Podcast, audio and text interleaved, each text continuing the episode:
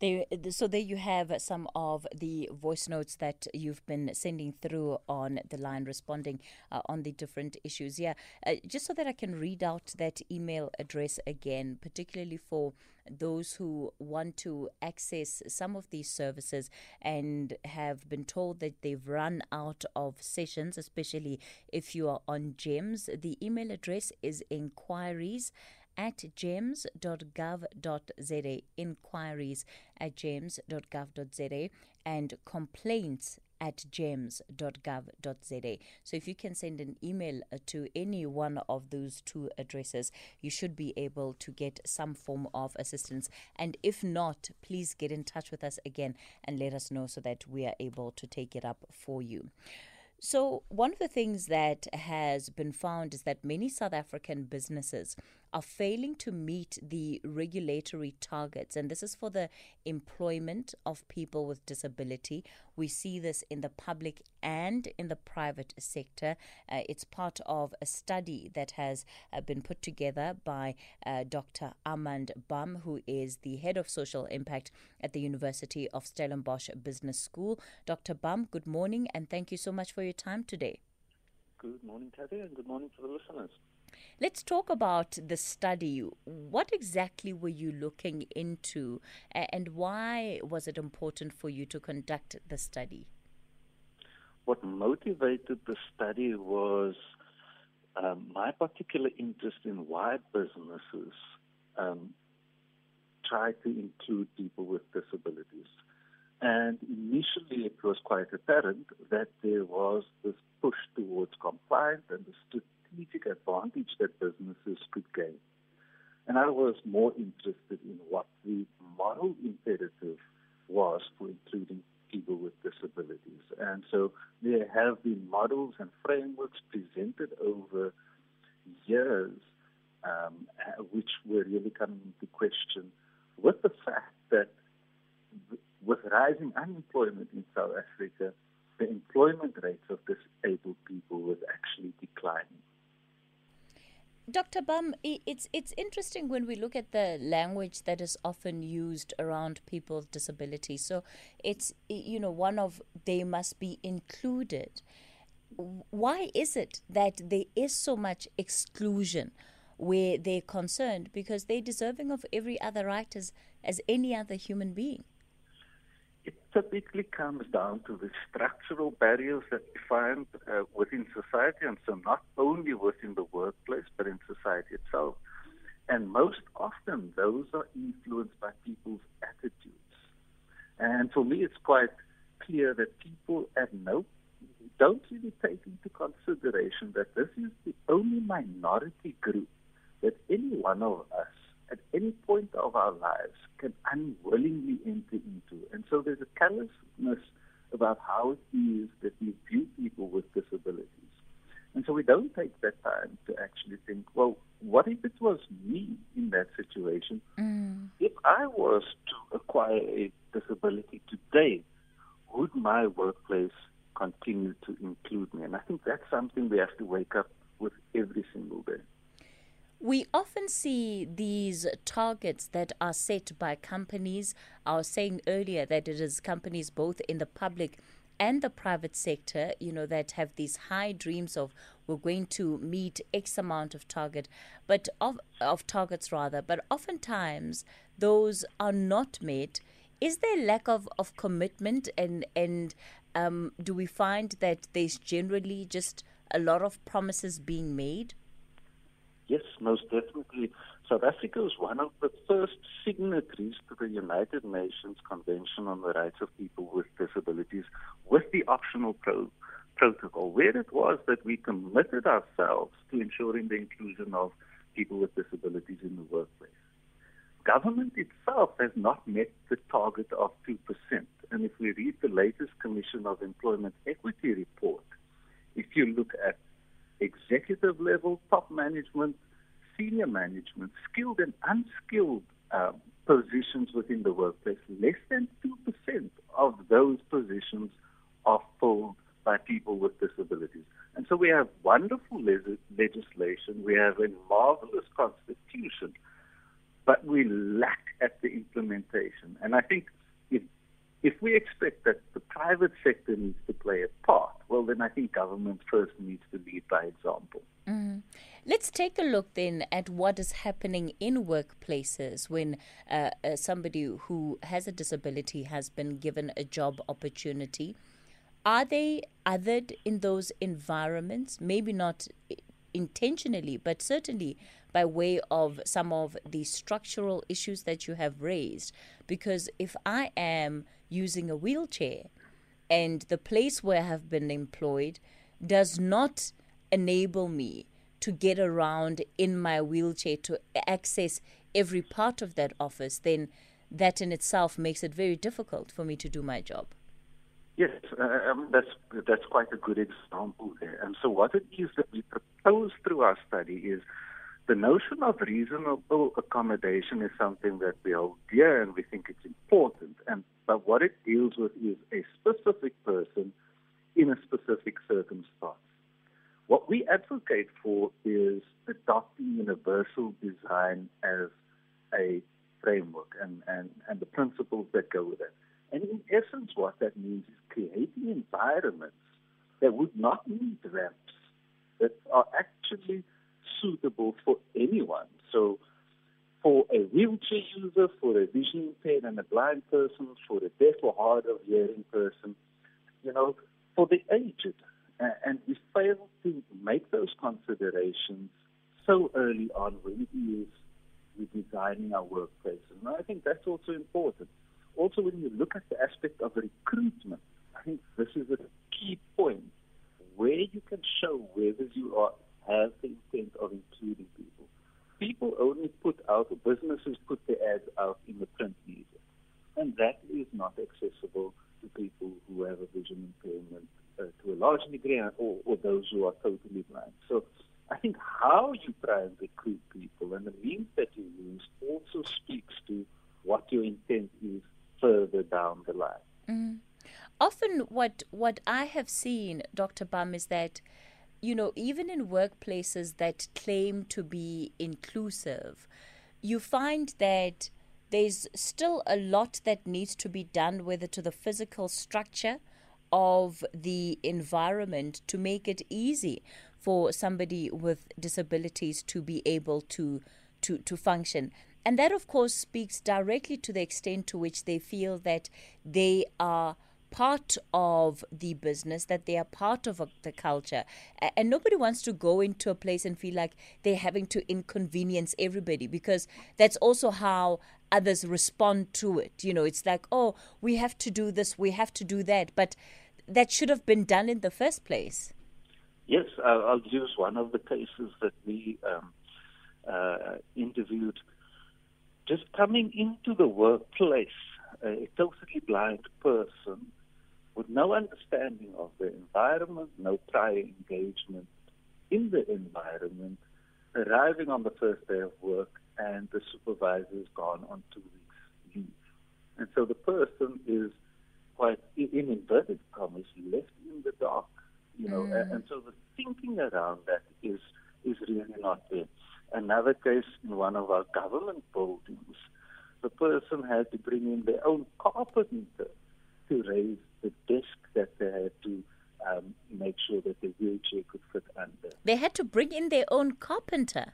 They brought in their own carpenter because the bureaucratic process associated with just getting a new desk was going to take far too long and too cumbersome. Uh, in the one instance, and here, where somebody is totally blind, what we found was not that the person wanted to give up the independence, but actually having the sighted person along to navigate and assist them into different environments allowed them to engage socially in a different manner. Mm. And so that empowered the person. But that person had to pay the cost of that facilitator to assist them. And so at different levels of government, and I think it's changed now at that stage, the person had to pay. And so the salary that the counterparts were earning in real terms was actually diminished because they had to pay for their own accommodations. And so it's the thinking around that. And, and it's not to say that including people with disabilities is a costly exercise. In fact, that myth has been debunked over and over again. What it requires is thoughtfulness, proper planning.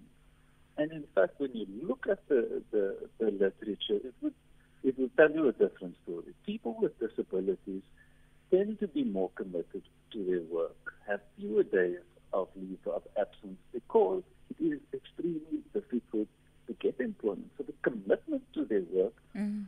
um, is also shown in, in, different ways. So this idea that it costs too much is something that you know is being debunked over and over. One of the things that I also see in in the stu- in the research when um, you were asking some of your participants what would make their processes a lot more seamless is is that they want to be part of the decision making but they also want to be part of the process in terms of how their disability is disclosed to their co-workers. Why is that such an important part of this process well, I think, you know, as a human being, I don't have to walk into any room and explain myself. Mm. And I think that is critical to understand. And so, why do people with disabilities have, have to walk into a room and then announce their disability? And that notion of disclosure is quite a powerful one because what it does is it either empowers it takes away someone's autonomy. And I think through our study, that was quite uh, a key finding that autonomy and the, the ability to, at my own time, in my own way, share with others something that is deeply personal was taken away from many people. And so, you know, the sensitization programs, when people come into the space, they weren't consulted about it. They were put forward almost in a showy manner to say, you know, here's this person, and now we need to pay attention. And I think that that, that really just speaks to a culture, a human-centered culture, you know, which is often lacking mm. lacking in, in, in business. What are what are some of the examples that the participants shared with you about how this was done? So a young man coming into, and again, this is within in the government. I won't say which level of government was asked to come to the center of a, round um, a round table and to explain in detail how they had acquired their disability, what it means to them, and the person really thought that that was unnecessary. Mm. Um, that was just one, a young man, and their, their thoughts of the employer shifted quite radically. Um, even so much that they had considered leaving the place of employment. Um, in another case, we had a, a, a, lady who was asked intimate details about her sexuality, which I think is, is really something, you know, nobody's ask any new employer about their sexuality yeah. in, any other place, but ask these intimate questions unrelated to the work, you know, which which really is unnecessary. And, and so, Dr. Bam, was was that by by the managers or by staff? Who was asking those questions? So, so here's the thing: eh, in terms of uh, a group of employees, so co-workers, mm. uh, managers together. The person is in the room. Firstly, they're not sure what this is about. They come into the space, and then the questions are not not that they need to be controlled in a particular way, but I think the the, the alignment of the questions was out of sync, and so people have a curiosity about people with disabilities, uh, and I think that's not to um, to discourage people from from being curious and asking these questions. But the forum to do that is definitely not in a disability sensitization workshop where the person themselves has not determined what needs to be discussed. Mm. Yeah, that's absolutely appalling. The fact that things like that can can even take place. Uh, Dr. Bam, I've got a caller here from Pretoria, anonymous. Good morning to you. Morning, morning, Sis Kitty. Mm, hello. I'm all right, thank you. I'm good. I'm good. Um, I would like to participate on this um, topic about uh, reasonable accommodation and people living with disability. Mm. I'm anonymous. Um, you see, ma'am, um, us as people living with disability, indeed, uh, we we are facing many challenges in our workplace. You see, um, pri- in private sector and also in public uh, sector. I have a, a, a friend who went to an interview in a private sector. This guy is blind, but is is, is partially blind. Yes, he went to an interview. He passed the interviews, and when he was asked to to sign, and that's when they realized that oh, this person is is blind because like he's putting the paper close to his face. You see, and then the panel was surprised. And then, oh, are you having a problem? Then that's when the guy said, yes, I'm, I'm blind. And they said to him, uh, no, we'll call you. We'll, we'll, we'll, call you. You know, we'll call you. We'll, we'll call you because um, we don't have the space for, for a person like you. But should you, should you find something, we'll let you know. But the person has passed, has passed the interviews. You see, so it means uh, that company didn't have anything in place for for a, a, a blind person. Okay, coming to my personal experience, I'm working for for for, for government. You know, um, first of all, where I'm working, you know, I knew before I could I could, I could even be, be uh, employed that I will get this job. Reason being, um, this job, like it's a it's a it's a low paying job, and it is always reserved for people with disability, like switchboard operators. You know, if I can be, be specific, many of, of, of us who are in those positions, it's many many of those positions are being occupied by by by people living with disabilities, and yet government is always talking about uh, women and people people with disability, uh, at least uh, putting them in a stra- strategic uh, positions. But it seems like yeah, it's a dream. You know, it's still a dream. And um, and one thing that I, also want to, to, to point out, one, one, something that, that, that I've experienced, it's about my personal experience. Um, as I'm working in here, you know, in government, there's this thing called uh, performance bonus, like the incentive. You know, um, I remember I was denied uh, the performance uh, bonus. Why? Because um, there, there, there's where I'm, where I'm working. There's another computer that doesn't have a screen reader, which is impossible for me to to to to use that computer. You see, it's not my problem.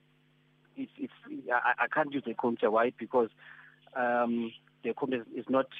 Uh, um, what, how can I put it? It doesn't have the, the, the speech so that I can be able to use that computer. And now here comes the person saying, "No, man, you are not performing." So you don't qualify for that. Okay, it's true I didn't do the job, but then why didn't why didn't my employer make sure that all my computers they've got they've got uh, necessary programs for Mm. me? So All I right. felt like I was I was I was being I was being sidelined. I was being um, um, um, um, uh, disadvantaged, you know, Yeah. by the employer not not making sure that I have all the necessary equipment. But to Mm. say, for him, for her to say that, uh, look, man, you don't qualify. I feel like, no, no, no, this is, but this is, is, is, is missing something in here. For me not to qualify, it's not because I'm, I'm, I'm, I'm not capable of doing the job. It's because there's no reasonable accommodation put in place to assist me so that I can be able to, to do my, my, my, my, my, my work uh, very well. Sure. So many of many of us, many of us, many of us uh, were were, were uh, uh, totally blind. You know, um, we don't participate, we don't even participate, we don't even like bother ourselves to say that okay, let me let me motivate, let me do this, let me do that, uh, like like other other uh, like like our, our colleagues do when when when it's time for for performance because we know that we'll be told that we're not doing one three four Mm. Not because we are not capable, because there's no suitable um, um, resources or there are no uh, reasonable accommodations. So, so you're basically not us. not being given the tools that you need in order to do your job optimally. precisely. Mm. That's the that's, that's, that's the reason. That's that's that's a problem that that, that we experience.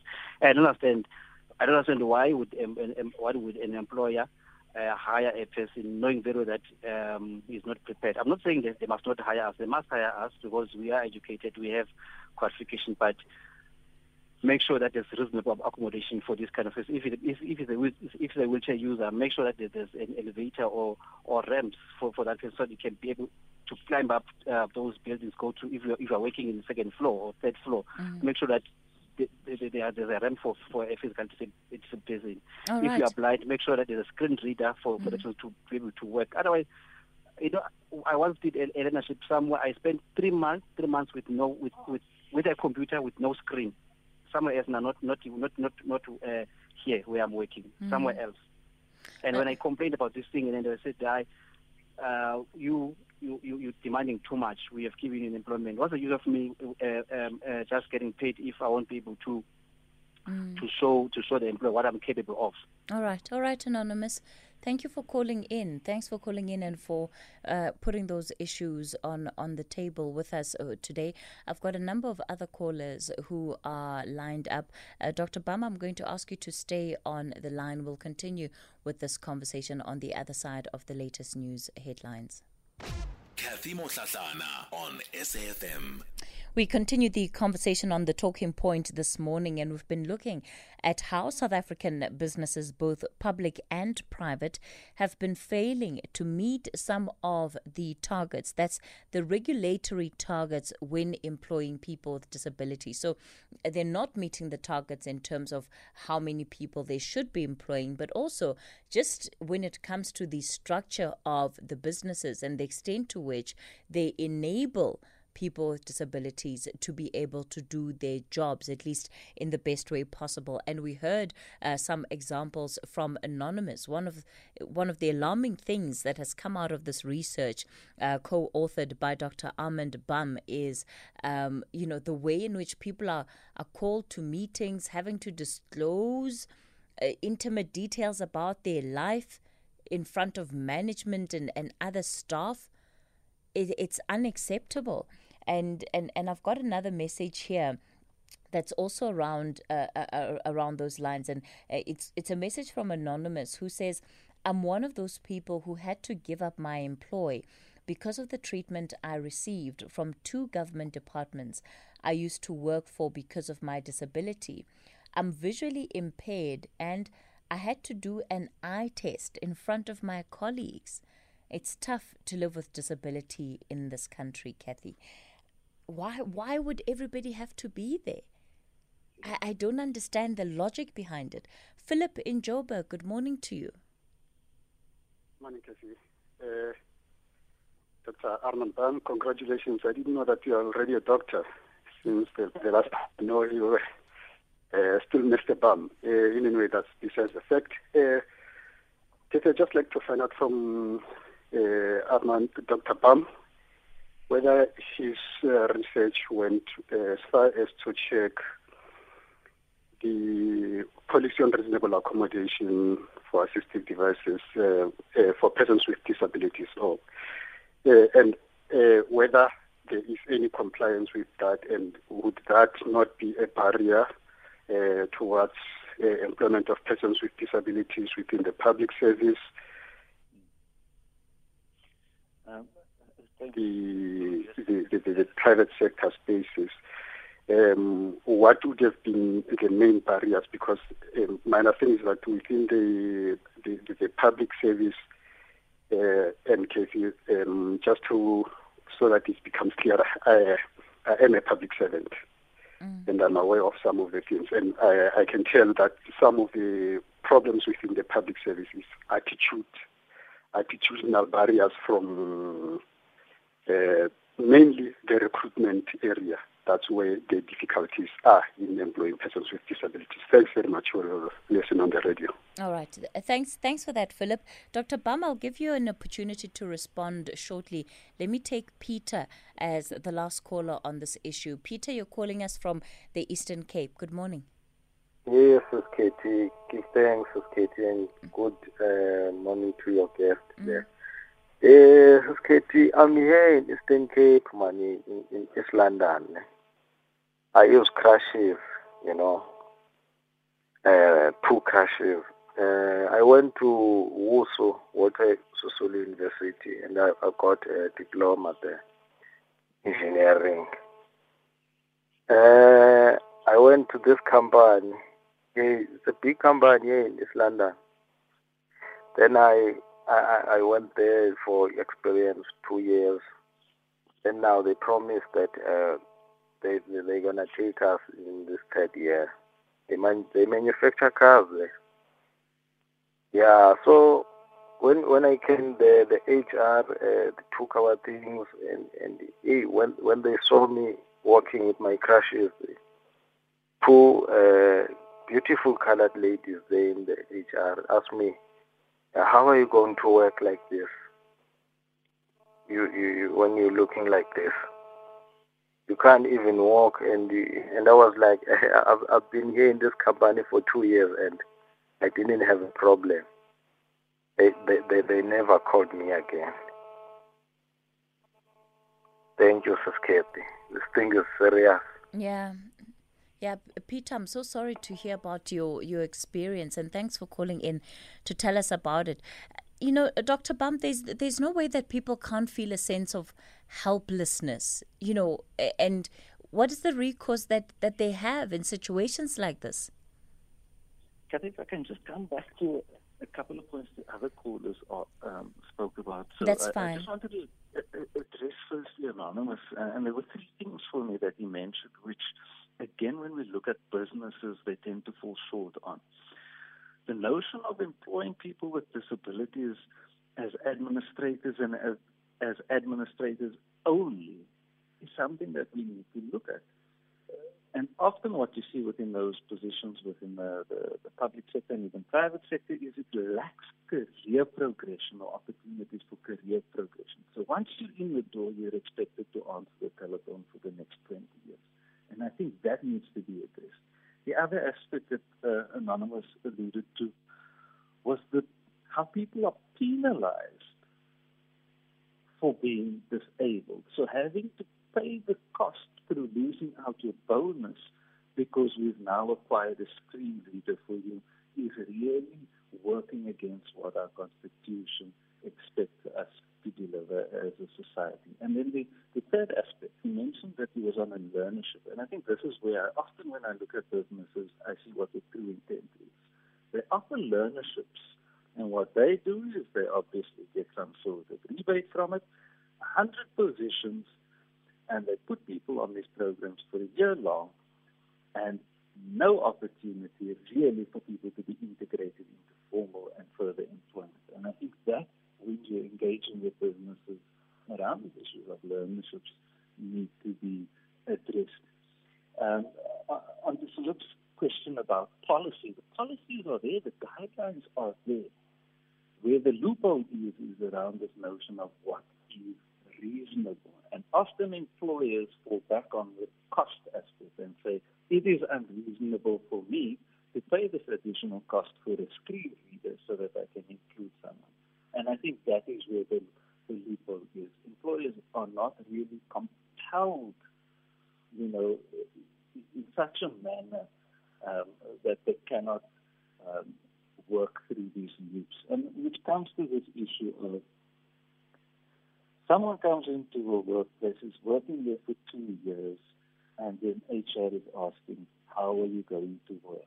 And that helplessness that comes from there in terms of what do we then do afterwards. And, and here there, there, there are a number of options, but it speaks to the big issue of how do we create communities within a workplace that are actually inclusive if there are no opportunities for those at the lowest level or at the, and not at the boardroom level where decisions are made, to develop these workplace policies, you're always going to have this particular situation. I cannot raise my voice about this issue for fear of being painted and painted with a certain brush uh, and people not really wanting me to work in that place.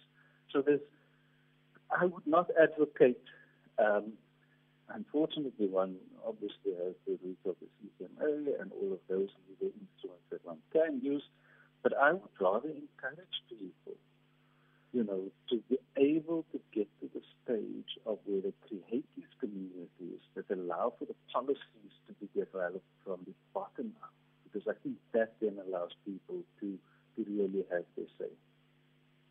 It certainly sounds like there's a lot more reform that needs to take place, and, and I guess these are intentional business, uh, decisions um, that businesses also have to make. But businesses are run by people, people who are part of society. So, in many ways, it can be happening in businesses, but it also says a lot about how, generally, as a society, then we treat people with disabilities.